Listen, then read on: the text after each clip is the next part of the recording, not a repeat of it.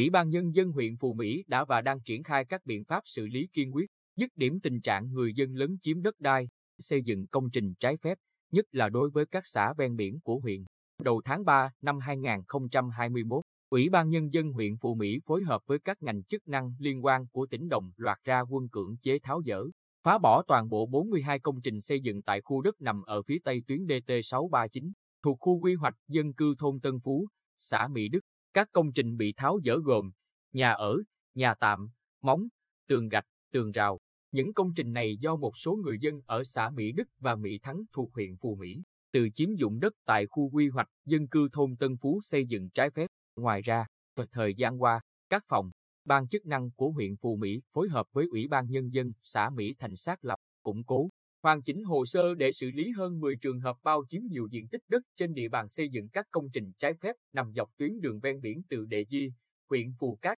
đến Tam Quan, thị xã Hoài Nhơn. Theo Ủy ban Nhân dân xã Mỹ Thành, ngoài xác lập hồ sơ đối với các trường hợp vi phạm, địa phương tăng cường tuyên truyền, vận động người dân từ tháo dỡ công trình, đến nay đã có một số trường hợp tự giác chấp hành. Ủy ban Nhân dân xã tiếp tục phối hợp với các ngành chức năng liên quan xử lý dứt điểm các trường hợp còn lại để bàn giao mặt bằng phục vụ thi công tuyến đường ven biển đề chi Tam Quan. Còn tại xã Mỹ Thắng, hiện chính quyền địa phương đã hoàn tất việc kiểm tra, ra soát, lập biên bản xử phạt vi phạm hành chính và ban hành quyết định cưỡng chế đối với 52 trường hợp chiếm dụng đất, xây dựng công trình trái phép tại thôn chính. Được biết, trong số 52 trường hợp vi phạm, gần 30 trường hợp xây dựng công trình như nhà ở, móng, tường rào. Trong thời gian gần đây, từ tháng 9 năm 2020 đến cuối năm 2020, số còn lại vi phạm trong thời gian từ năm 2014 đến 2018. Theo ông Văn Thành Long, Chủ tịch Ủy ban Nhân dân xã Mỹ Thắng, khu vực người dân lấn chiếm đất,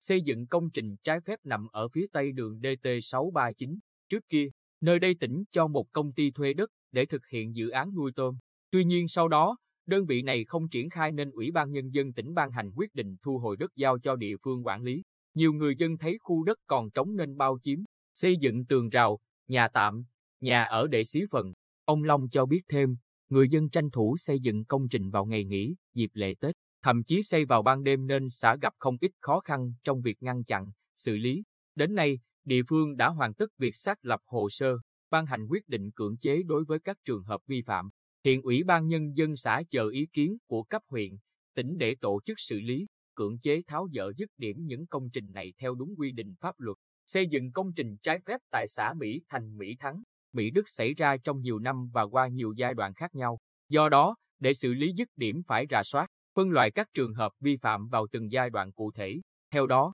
đối với các trường hợp vi phạm từ ngày 1 tháng 7 năm 2014 đến ngày 31 tháng 12 năm 2018, ngành chức năng và chính quyền địa phương tuyên truyền, vận động người dân tự giác tháo dỡ. Nếu không chấp hành thì củng cố hồ sơ, tiến hành cưỡng chế. Riêng các trường hợp vi phạm từ ngày 1 tháng 7 năm 2014 trở về trước, cấp thẩm quyền xem xét cụ thể từng trường hợp để có hướng xử lý đúng quy định, phù hợp điều kiện quy hoạch tại địa phương. Ông Nguyễn Văn Dũng, Bí thư huyện ủy Phù Mỹ, cho rằng để xảy ra tình trạng lớn chiếm đất, xây dựng công trình trái phép có nguyên nhân do chính quyền các địa phương không theo dõi sát sao và ngăn chặn, xử lý kịp thời. Quan điểm của huyện là kiên quyết xử lý dứt điểm, lập lại trật tự về quản lý đất đai tại các xã ven biển nói riêng, toàn địa bàn huyện nói chung.